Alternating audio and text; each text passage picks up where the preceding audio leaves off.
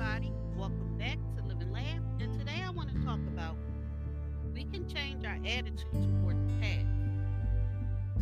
The past is over and done. We cannot change that now, yet we can change our thoughts about the past. How foolish of us to punish ourselves in the present moment because someone hurt us in the long ago past. I often say to people who have deep resentment patterns, please begin to dissolve the resentment now